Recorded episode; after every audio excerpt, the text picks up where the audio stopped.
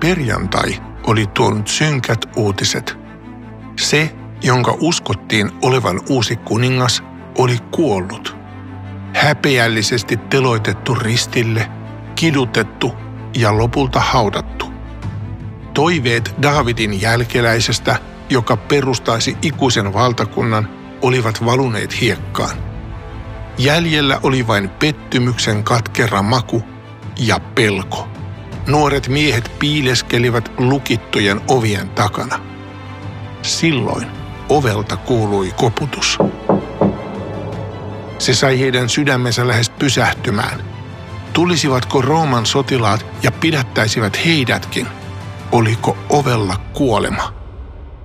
Ovi avattiin ja helpotus valtasi koko yläkerran suuren huoneen. Tulija oli yksi heikäläisistä, Maria. Maria avasi suunsa ja melkein huusi. Hauta on tyhjä! Hän ei ole siellä! Pietari nousi salamana ylös. Hän ei sanonut mitään, hän ryntäsi ovesta ulos. Hänen peräänsä lähti toinen opetuslapsi, se, joka oli Jeesukselle rakkain. Kaksi nuorta miestä juoksi täyttä vauhtia kohti hautaa. He näkivät, että Maria oli puhunut totta. Hautaluolassa olivat jäljellä vain käärin liinat. Kuollut oli poissa. Jotakin käsittämätöntä oli tapahtunut. Saman päivän iltana lukittujen ovien takana yksitoista miestä oli koolla ja piilossa roomalaisilta ja temppelin vartiostolta. Yhtäkkiä ilta keskeytyy. Heidän keskellään seisoo tuttu hahmo, joka sanoo, rauha teille. Niin kuin isä on lähettänyt minut, niin minä lähetän teidät. Maailman historian tärkein taistelu oli käyty.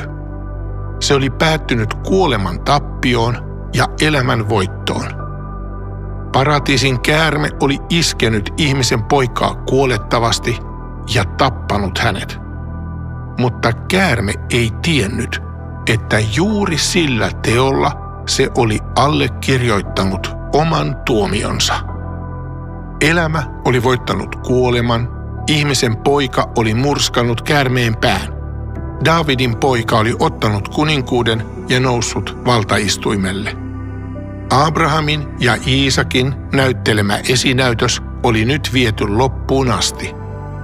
Kolmantena päivänä oli tapahtunut ihme, ennustukset olivat käyneet toteen.